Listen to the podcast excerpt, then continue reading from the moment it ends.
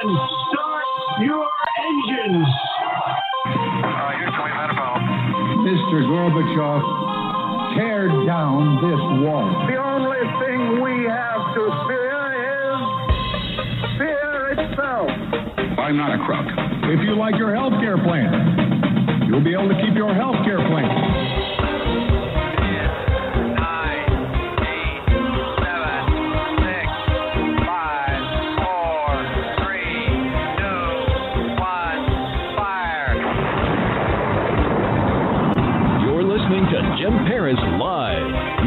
For the latest news on money, politics, prophecy, and preparedness. And now your host, the editor in chief of ChristianMoney.com and the author of more than 30 books, Jim Paris. All right, hello everybody. Welcome to our guest segment. We're super excited to have him with us for the first time. His name is Dr. Michael Heiser, and and wow, I'm I'm reading his biography here, a PhD in Hebrew, Bible, and Semitic languages from the University of Wisconsin in Madison. He also has a master's in the in the same field at Wisconsin. He has an MA also in ancient history from the University of Pennsylvania, and uh, so many great, interesting books here on Amazon. And tonight we're going to be talking about a companion to the book of Enoch. Dr. Michael Heiser, good to have you with us, sir. Yeah, thank you for having me. Uh, I, I know that, um, are you here in Florida? I think I was reading that you actually live here in Florida. Yeah, we moved in January. We moved from the state of Washington, so 3,500 miles.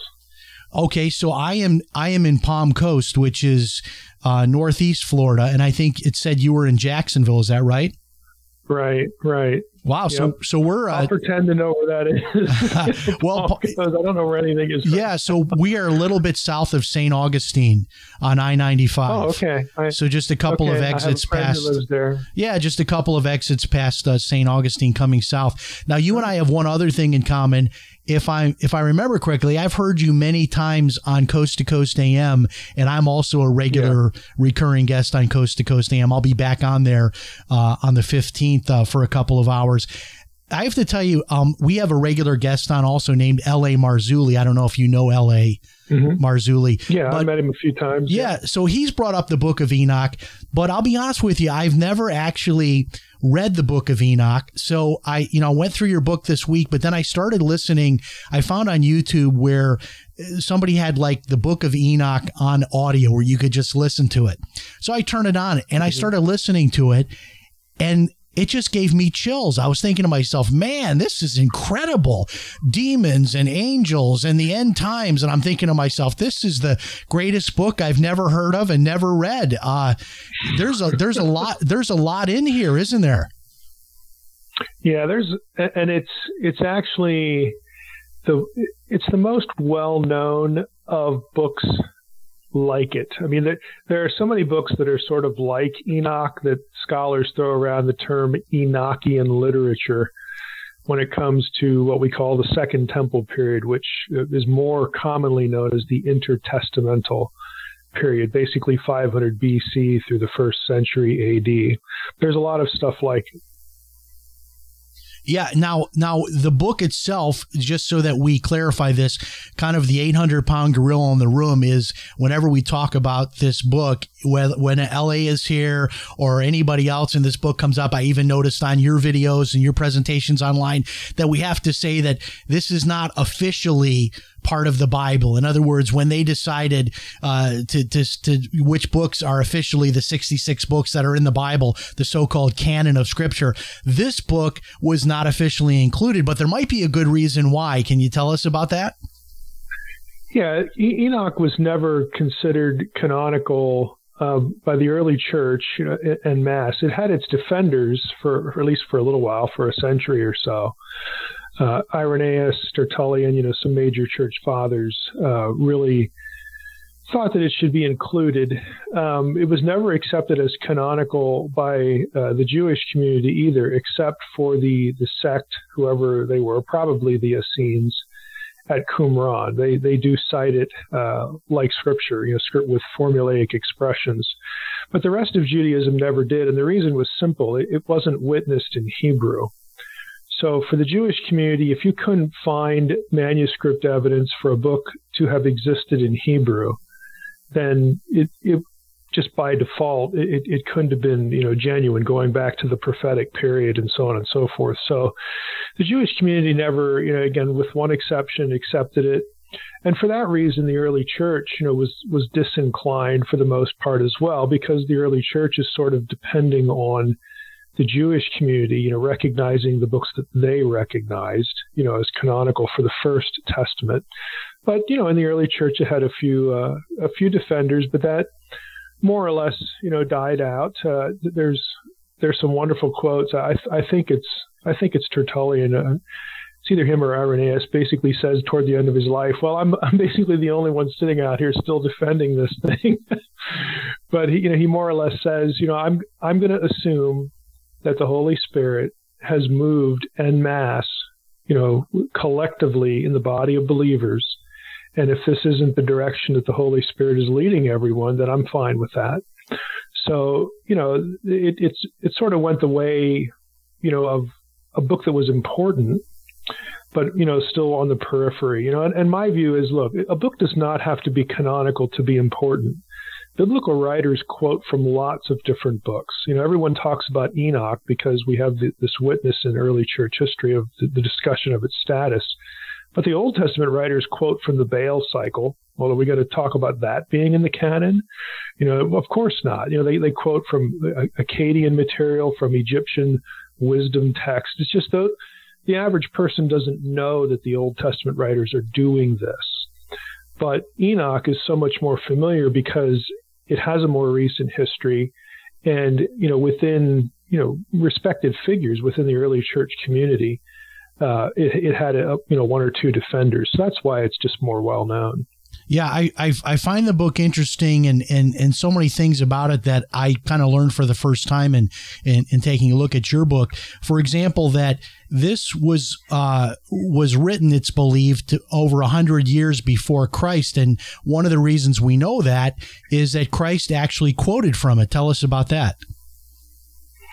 Yeah, there there are a number of you know scholars like to to make distinctions between quotations and allusions. So there's one or two you know fairly direct uh, you know quotations. Um, you know Jesus and others will will allude to content in the book. It, it's very evident that he you know knew of the book. New Testament writers knew of the book. You know there there are things that they say that if you knew the book well they would just ding bells, you know, in, in your head. You know, the you know the the the bell of recognition, you know, would sort of go off in your head. So it it it was a, a significant work. I mean, there's no doubt. I mean, Peter, you know, draws on it pretty directly. Jude, you know, draws on it very directly. Um, you know, the book of Revelation, I think, dips into it with, with some regularity as well. In the Gospels, you know, you do have these incidences where, you know, there's something said that that either well, does that come from Enoch? But it, it certainly mimes what's you know something in Enoch, and it, oftentimes it's like demonic material and, and, and things like this. So you know, it's very obvious that the book meant something to the New Testament writers. It certainly meant something to the New Testament audience. Otherwise, the writers wouldn't use it because no one would know what they were talking about. Um, so it, it, it, had a it had an, an, important status, even though you know it wasn't recognized as anything sacred or canonical. Uh, but again, so what? You know, neither was Menander, and Paul quotes him. You know, it just it, it, it really doesn't matter. You know, I understand why we have this this discussion, the debate, but at the end of the day, I don't. You know, I just tell people, look, my superpower is apathy here. I don't really care. you know, it, what what we should do is we should read the material not just Enoch, but, but a lot of this other stuff. Because if we did, it would make us more intelligent readers of the New Testament, the thing that you know everybody you know agrees on.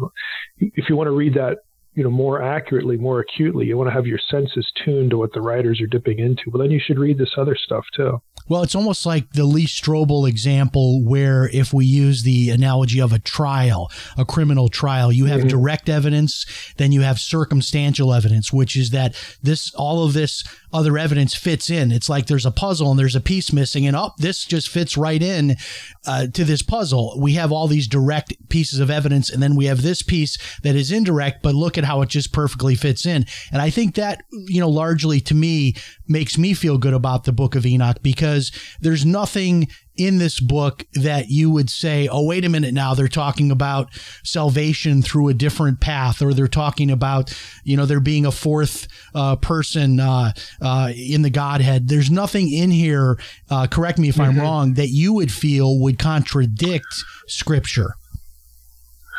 Well, there there are things that how can I put this? Um, there are certain things that you know I think we could assign to. Well, there's no way that that's real or true. There's a couple of those, and then there are things that sort of reveal kind of a struggle, you know, within the Jewish community uh, as to how to interpret something in the Old Testament. Because, you know, frankly, Enoch and a lot of this other stuff, what, what they're doing is they're not sitting there contemplating their navels, you know, and thinking, well, we don't have anything to do today. Let's write a book, you know.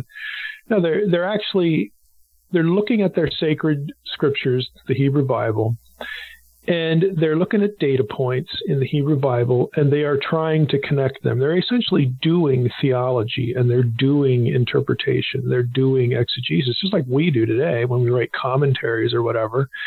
They are trying to come to grips with the content of, of their sacred literature and they're writing about it. So, in the, in the course of doing that, you know, you are going to have sort of differences. I'll, I'll give you one example. For instance, in the Old Testament, you know, there there are. Well, let me just preface it this way: if you ask the average Christian, "Hey, why is the world such a mess?" You know, why do we have all this depravity and this evil? The the average Christian would say, "Oh, it's the fall. Genesis three. It was happening in the garden." You know, don't don't you know that? If you ask the same question to a literate Israelite or a literate Second Temple period Jew, that is not the answer you would get. The answer you would get is, well, there's actually three reasons there's this Genesis 3, the fall thing. That's where everything gets started. That's the first human and supernatural rebellion. Then you got this Genesis 6 thing, and then you got what happened at Babel. So there, there are these three reasons why the world is a mess. Well, the Old Testament never explicitly connects them. In other words, it doesn't have the sons of God who fall in Genesis 6 working for the serpent. It doesn't have the the sons of God to whom the nations are allotted at Babel, working with you know the Genesis six guys under the under the kingship of Satan. It never has a structure to it, but in Second Temple literature, you get that. Uh, so that, that that's a disconnection from the Old Testament, but it, it's not really you know, you wouldn't you wouldn't look at that and say there's something wrong with it. You would look at it and say, okay, they're trying to figure out what the relationship between these three groups, these three rebellions are, and this is sort of where they came out. They're they're discussing it. They're thinking about it.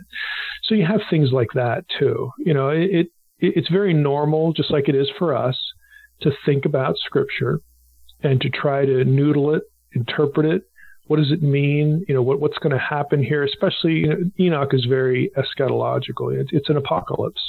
So it's about the end of days. So you, so you have end of days speculation in it, just like we would if we were writing a book about prophecy. Well, here's how I think everything's going to connect together. That, that's that's what the writer of Enoch's doing too. So so it's very normal. Uh, it doesn't necessarily you know align perfectly all the time. You know with, with something else, but you can kind of tell what what they're doing, what the enterprise is, because, you know, hey, we do the same thing too. And I'm hearing more and more about the book of Enoch. This is something that, um, I mean, maybe it's just a matter of me being aware of it in recent months and now hearing, you know, my antenna is up, but it seems like a lot more people are talking about this. I want to talk about some of the major themes in the book. Now, I understand that the book is actually officially called the Book of the Watchers. Is that right? Who are the Watchers? Yeah, Enoch itself is is kind of like the Bible in that the Bible is made up of 66 different books. Again, in, at least in the Protestant canon. So it's a it's a lot of books that collectively are thought of as a book. And that's that's how that's what Enoch is. Enoch is actually divisible in a number of regards. The first 36 chapters are what is known as the Book of the Watchers. That's what the you know the reader's commentary that I produced. It's volume one, and it's those 36 chapters. I'm actually working on volume two uh, right now. It'll it'll be a three volume set, but there are a number of other books you know that make up the book of, of Enoch. So chapters 37 through 71 is something called the Book of the Parables. Why? Because those chapters, you know, those 30 some chapters are basically like two or three parables.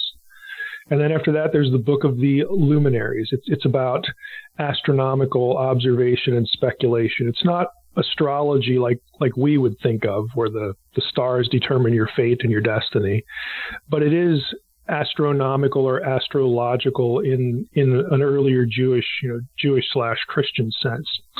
There is such a thing as Orthodox astrotheology. And So part of Enoch is devoted to that. And then there's a section that has dreams. I mean, it, there are these different sections. Scholars, you know, refer to them as books. Some of them are probably written at different times and then collected together under what we call First Enoch. There's actually two other Enochs, Second and Third Enoch, which are much later. This is the oldest one. This, the textual material that we have for what we popularly know as the Book of Enoch, which is First Enoch goes back to you know the 200s BC. Uh, so it's a it's a couple centuries before the time of Jesus. But the first 36 chapters of that book are the Book of the Watchers, and it's a retelling of the Genesis 6 episode, the sons of God and the daughters of men, and also you know what happens as a result of that.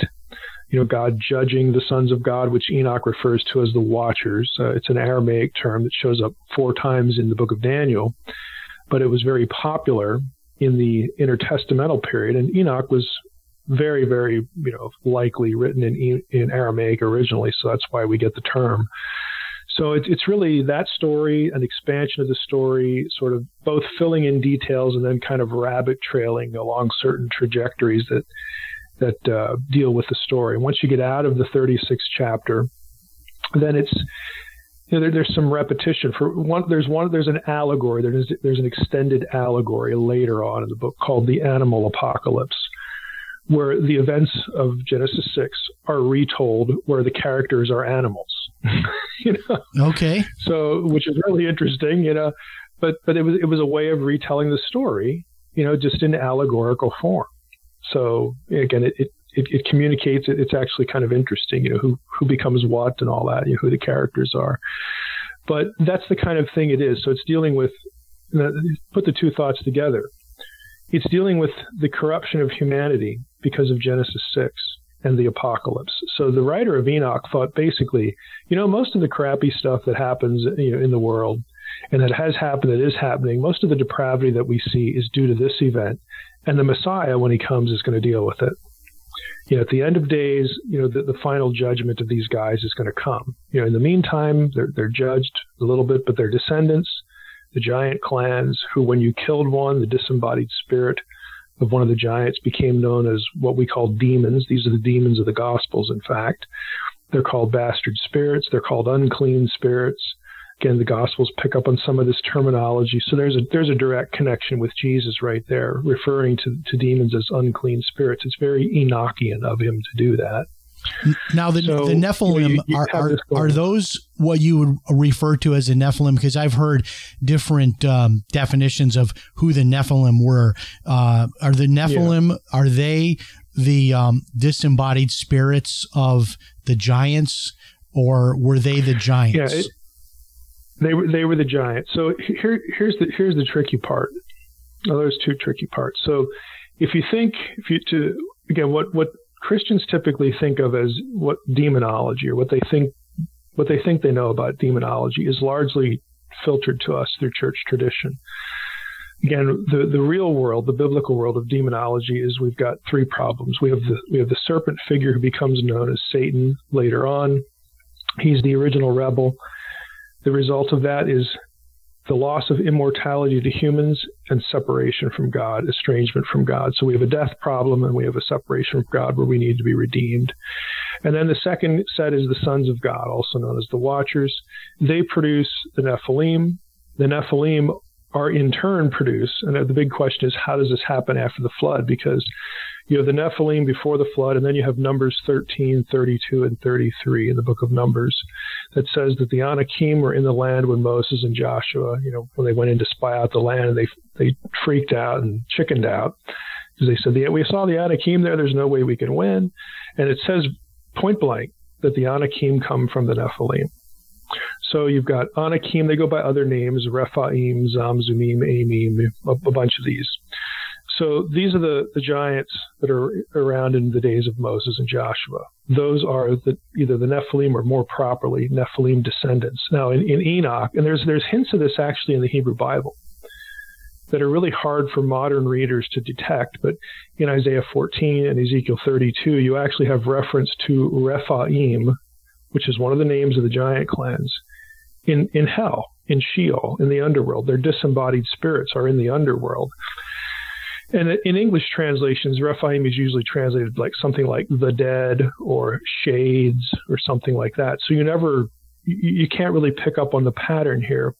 But the idea is that when one of the giant clans members was killed, their disembodied spirit is what becomes known later as a demon. It seeks re embodiment. Now, the tricky part is in Enoch, the watchers are the ones who create these beings through their cohabitation. Those watchers are sentenced by God, they're punished by God to the abyss until the end of days. Okay, and that's why Peter and Jude refer to these angels that sinned being in chains of gloomy darkness. So, just this to stop you for one second so that people can follow this, and if you're just tuning in, folks, our guest tonight is Dr. Michael Heiser. What we're literally talking about here are angels, watchers, that came to earth and had sexual relations with women, and then the offspring were the giants. Is that right? Right, right. They somehow again, and I don't know how it works. You know, nobody knows how does the incarnation work. I don't know.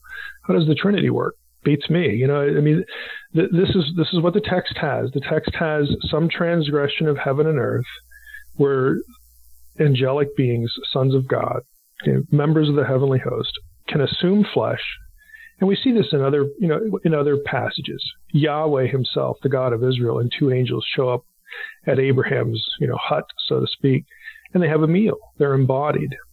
The two men, the two quote unquote men in that group, go to Sodom, where they, you know, in one scene they physically handle Lot. They pull him back into the house. You know, they're they look like men. They're they're, they're physical. They're, they're tactile. I mean, they're embodied. So in, in some way, they these beings, these supernatural beings, members of the heavenly host, can assume a physical form and, and do what flesh does. And the biblical story includes this episode where, in using the language of you know sexual intercourse, that's the most transparent reading of, of this, and it's how everybody in the ancient world took it. They produce Nephilim, they produce giants. Okay, and then in, in Enoch, this story again gets picked up and amplified in various ways. And one of the ways it's amplified is is you have this detail that okay, the sons of the watchers, you know, these giants, when you killed one, their disembodied spirit becomes an, it's a bastard spirit. Okay, because of, of the sexual relationship. It's an unclean spirit because it's a forbidden mixture. This is how Leviticus defines unclean. Okay, this is why they, they get these names. But that spirit was also called a watcher. And that's that's the tricky part. That's the confusing part. So if you're reading the Enoch, you got watchers before the flood, you got watchers after the flood, you got watchers. Some of them are intimately associated with the giants because they're the disembodied parts of the giants. And you know, it, it gets a little you know, a, a little confusing in terms of the terminology. But you know, for our purposes, you know, we just need to recognize that in this worldview, the worldview of Jesus, the worldview of, the New Testament writers, there were three rebellions: the serpent, sons of God stuff, and and, and the the thing that's really disastrous about that is not the Nephilim. The Nephilim get killed off in the biblical story by the time of David, which is not a coincidence. Who kills off the giants in, in the biblical story? Moses, Joshua, and David. All three of them are messy are types of the Messiah. They are prototypes. They are foreshadowings of the Messiah. All three of them. And again, that communicates theology. You know, it, you know, the, it, it was a messianic expectation that the Messiah would deal with the real fallout hmm. of the Genesis 6 episode, which was not the giants. The real fallout was human depravity because in the Enoch story, the watchers who come down and cohabit with women do something else. They teach humans certain things, basically to make their self destruction more efficient.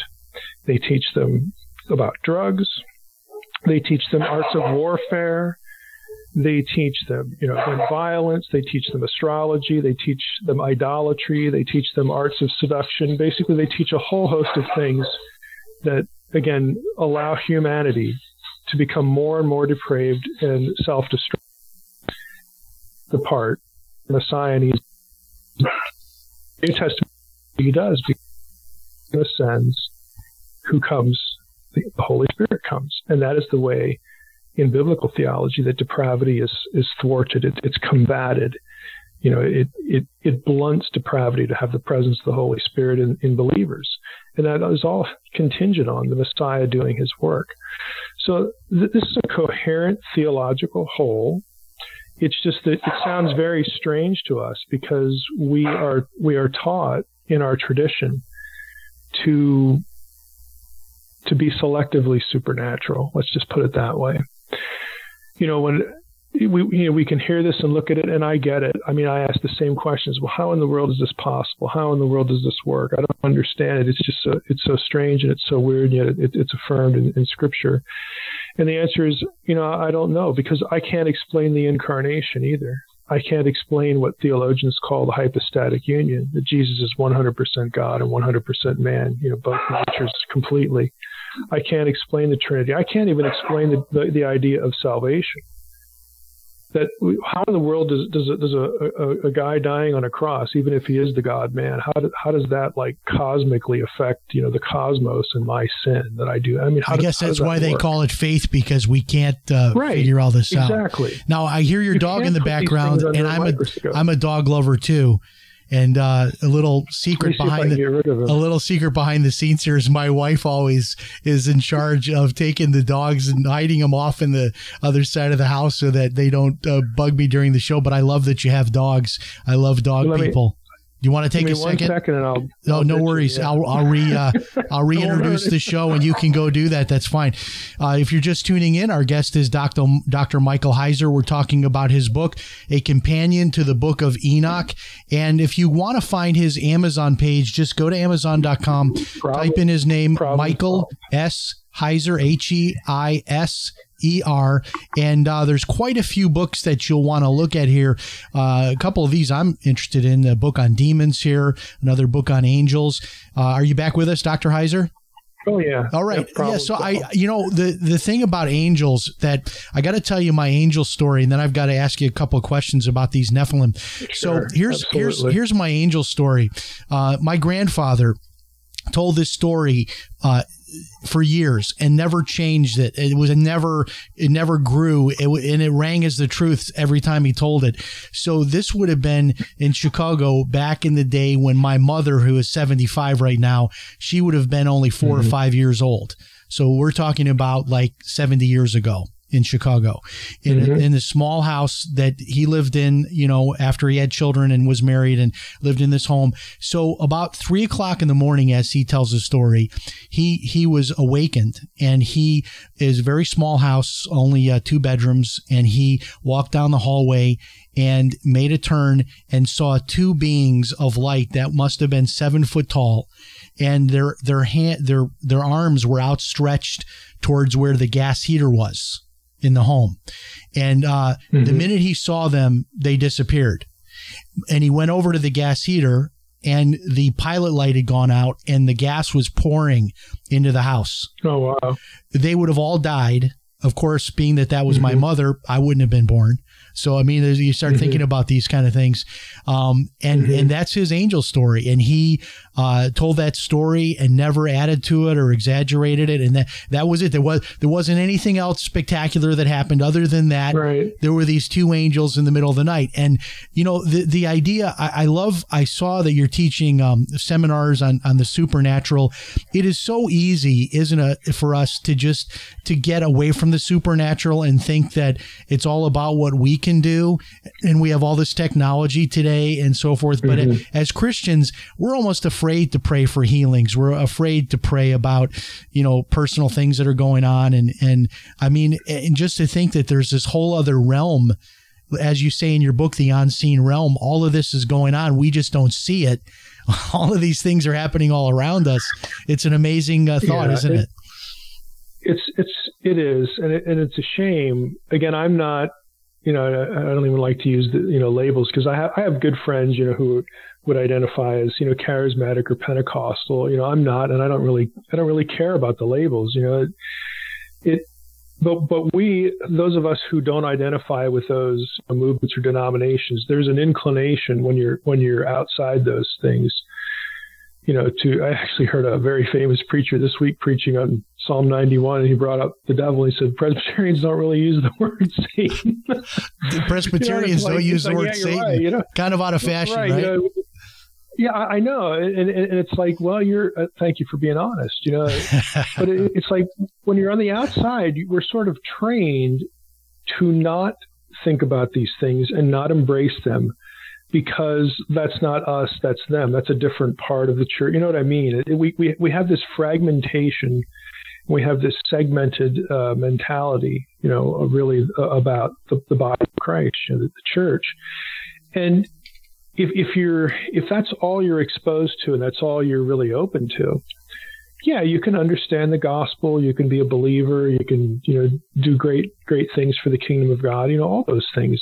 But you will never be able to read scripture the way the biblical writers wanted you to read it. You will never be able to follow their thinking if your worldview is disaligned with theirs. And we have a lot of people in, in church who I use the term selectively supernatural. We embrace the supernatural things that, to be blunt about it, we need, or else we wouldn't even be calling ourselves Christians. You know, the Trinity, the deity of Christ, you know, salvation. Okay, angels, demons, are Satan, eh, you know, I mean, th- this is the attitude that, that a lot of the church has. But the biblical view of the supernatural is so much wider than these characters. And not only is it wider, it's there, there's a greater symbiosis between the unseen world and the human world that is intentional and deliberate. It basically starts in Genesis 1 and carries all the way through to the end of the book of Revelation by design. The, the supernatural world, the, the supernatural family of God, you know, the sons of God that existed before humans were made, according to Job 38. Okay, that, that's a family, and God has a family and partnerships. He don't, he tries to, you know, God's goal is to mimic that, to do the same thing on earth. You know, and he comes to earth in Eden. Eden is the place where God dwells, where he dwells, his entourage is with him. I mean, uh, all these ideas, you know, if you if you're open to again looking at it supernatural, there will be a lot of chapters, a lot of passages in the Bible that just sound so strange, but they have a very coherent logic to them, and they connect with other passages in ways that we can't see if we've sort of shut off the valve, the means by which the writers connect them. And, and the only way you're going to see it, the richness of Scripture, the intelligence of Scripture, is to read the Scripture, read the Bible, the way, you know, from the perspective, the worldview of its ancient writers. This is why I am constantly harp. If I have a one string banjo, it's this. I want the Israelite living in your head when you read the Old Testament. I want the first century Jew living in your head when you read the New Testament. Every context that is not that is is by definition out of context. It is a post biblical context, whether it's Catholicism or evangelicalism or Pentecostalism or you know eh, the church fathers. The church fathers are are centuries removed from the New Testament. You throw the Old Testament in there, and now you're over a millennium removed. These are post biblical contexts by definition. And, and Christian traditions, the, the church, the wider body of Christ, you know, we all sort of grow up in one of these, one of these traditions. And that's how scripture is filtered to us. It's not evil. It's not sinister. It just kind of is what it is. And then on top of that, we're moderns. We live in a modern world. We have science. We have technology. We are products of the Enlightenment. you know, we have we have significant barriers to really understanding Scripture. We have a lot of believers have lots of data points about the Bible in their head, but they have no structure for them. Nothing to come on and see how the things interconnect. And, and and one of the big obstacles again is not realizing that you know I'm, I'm not I'm not reading my Bible like an ancient person would. I'm not thinking like an ancient person, but I'm thinking like a modern person you know, and, and really to get more out of it and to be able to see more of the layering in it and more of the intelligence to it, I, I need to set my modern mind aside and I need to try to read it like the original writers and the readers would have been thinking. And when you're when you're do when you do that, and it, it takes it takes work. You know, it's the four letter word work. Okay, you know, it takes work to do that, but we are fortunate. I mean, I spent 15 years working at a Bible software company before moving to Florida. There is so much data that we can avail ourselves to today. And the speed with which we can process it is, is unthinkable even 50 years ago. That, that we have at our disposal the, the capacity and the ability, if we will just try, to be able to get the old worldview, the Old and New Testament worldview, the Israelite and the Jewish worldview into our heads and help us to just become more intelligent readers of the Bible. And that's why I did the commentary on Enoch. Enoch's just one book, but I picked it because it's familiar and incredibly that there is no commentary that exists on the book of Enoch other than scholars where you have to be able to read, you know, Hebrew and Aramaic and Greek in the original languages. There's nothing that goes from the scholar to just the average person who might be interested in the book. And so that that's why I did. Uh, yeah, that's why I, I love book. what you've done with this, and I'm looking forward to the other two. And so much good information that you've really touched Just my trying to do something useful. Yeah, touch my heart today with all your your great information. I want to hit you though with kind of a final two for one question here. Sure. Uh, what do you what are your thoughts about the Nephilim? Come do they come back during the end times? And also to throw in there, what what do you make of you know what's going on right now with coronavirus and everything that's happening? And and do we get any insights from the book of enoch? Does this add something surprising to our current understanding of the book of revelation the book of uh, thessalonians? Do we get anything thing new? Is there any surprise in there about the antichrist or any you know part of the end time story that we all knew growing up that that changes and does it involve the nephilim yeah, I don't. I'll take the second one first. I don't see any direct, you know, correlation between, you know, scripture in terms of, you know, uh, end times material and the coronavirus. Um, you know, there, we've had multitudes of viruses, and I'm, I'm unfortunately, I think I'm going to be right here that we're going to have more. you know, so so to sort of pick this one out, you know, I don't see I don't see any scripture correlation with that. On the Nephilim, I don't. I also don't see any evidence that the Nephilim are supposed to return. Now, people will go to Matthew 24 and say, "Oh, as in the days of Noah, you know, this is when the Son of Man is going to return," and you know, marrying and giving in marriage. Well, if Matthew had wanted the, his readers to think of Genesis 6 when he was writing that, he would have quoted Genesis 6 in the Greek in the Septuagint because he does it. He does this all the time. I mean, he, they're writing in Greek he would have quoted from it, and, and none of the vocabulary for the marrying and giving in marriage in Matthew is the same as in Genesis 6. You know, and we also have other things in Matthew 24 about, you know, just the circumstances of life that uh, people unawares, you know, are going to be in trouble that, that are not in Genesis 6 at all. So I, I don't really see a single point of connection for that. Now, so physically that, they don't come back, but their spirits are still no. here wreaking havoc. Right the connection I, I, I see is I, I I strongly suspect. I mean, I'm not going to say this is like unassailable, but I strongly suspect it. And I wrote about this in Reversing Hermon. It's a book I did with uh, uh, Tom Horn uh, before this Enoch book. But I strongly suspect that Revelation 9 is describing the release of the original offending watchers from Genesis 6. Uh, I, there, there's a lot in Revelation 9 that does correlate with Enochian material and also, you know, the Septuagint about what happens to the original offenders. You know, they're kept in chains of gloomy darkness until the time of the end. Well, I think Revelation is describing that. Now, now how that works out, you know, I don't know. Does is that does that mean that everything just gets more? This isn't even a word, but hellific, you know, Yeah. toward the end, or do we actually see an increase of demonic activity? Again, uh, no, because Revelation's a difficult book. You know, what what do we take symbolically? What do we take literally? Like, who knows? You know, flip a coin on one one paragraph to the next. You know, and that. But I I really strongly suspect that that is what's being described in Revelation nine. So it's not Nephilim, but it's you know it it's bad.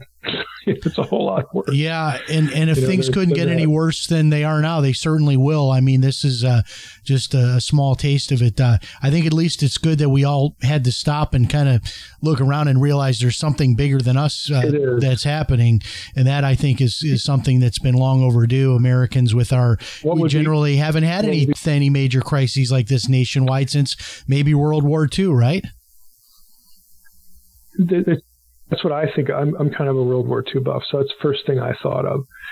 And you know what would be great is if we would realize, we would sort of be alerted to the fact that okay, you know, these we're, we're starting to detect some things that are wrong with our culture, that are wrong even within the, the church community. Just you know, we, we're distracted. We're distracted by a whole bunch of things, and so when things are taken away, that is a good time to learn. I I personally think what's going on now is sort of a warm up.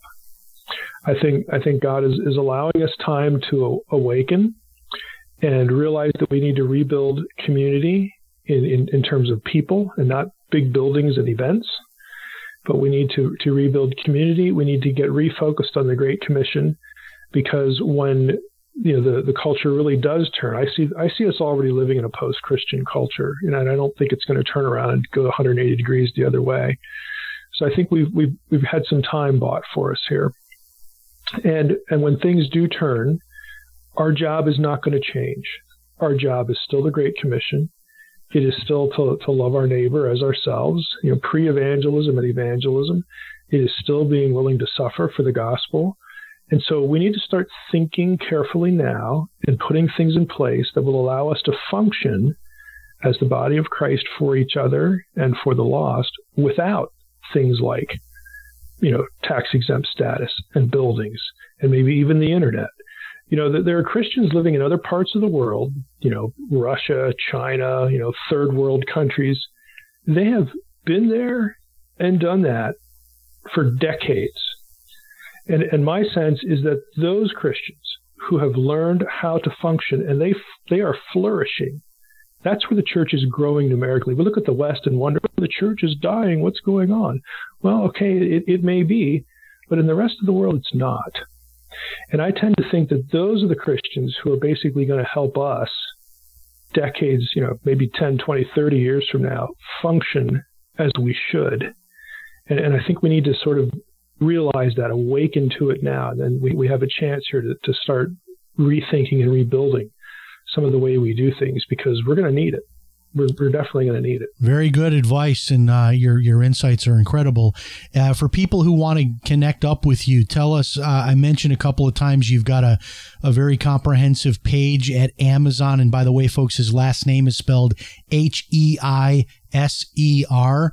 Dr. Michael Heiser. Uh, that's at Amazon. But what else do you have? Do you have a website and any conferences coming up or anything like that? Any any Zoom events? yeah, right. I, I don't. You know, I had I had several conferences scheduled that are no longer. yeah. Uh, so we'll, see what happens. But I, my home page is dr as in Doctor MSH. Those are my initials. drmsh.com.